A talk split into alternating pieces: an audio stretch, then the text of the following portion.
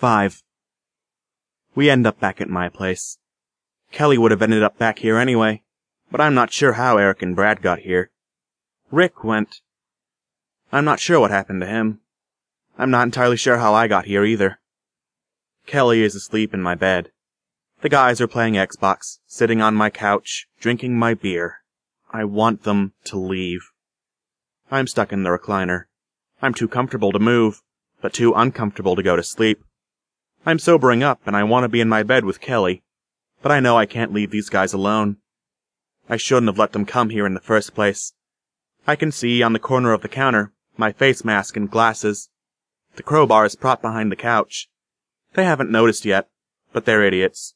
As soon as I'm out of the room, they'll go snooping through my shit. Eventually they get bored with the game and switch to cable. You got Skinamax? Brad asks, pulling out a cigarette. You can't smoke in here. What? You can't smoke in here, landlord's rules.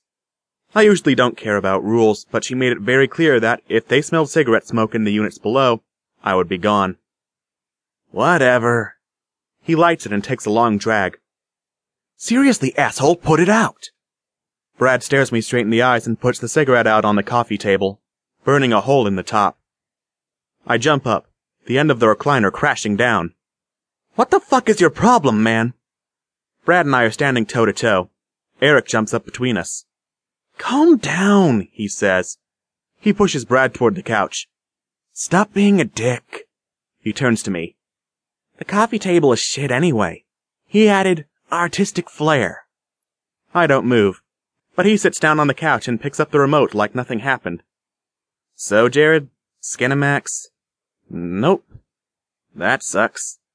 He flips through the stations, doesn't find anything that holds his attention, and leaves it on a local channel while he goes in search of real liquor in the kitchen cabinets. There is news on, tracking the hurricane. It could hit any time now. Brad joins Eric in the kitchen. I can hear them opening and closing cupboards, but I don't want to help them raid my stash.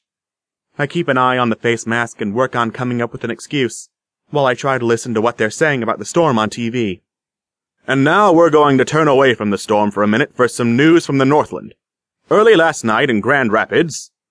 I sit up so fast the end of the recliner goes down on its own. Brad and Eric come out of the kitchen. Broke into the Judy Garland Museum and stole the world famous ruby slippers that Judy Garland wore in The Wizard of Oz. The shoes, which some estimate are valued at over a million dollars, were on loan from famed Hollywood memorabilia collector Michael Shaw. They cut to a video feed of a completely normal looking guy.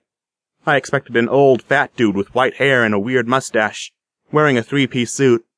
This guy is wearing a long sleeve shirt, jeans, and looks like he's gotten even less sleep than I have. It's just tragic. I've been bringing the shoes to Grand Rapids for many years. I never thought something like this would ever happen there. Although the police aren't commenting yet, sources say that both the security alarm and the museum cameras were mysteriously off, and there are currently no suspects. I exhale for the first time. No suspects. Holy shit, dude! Someone actually did it, Eric says.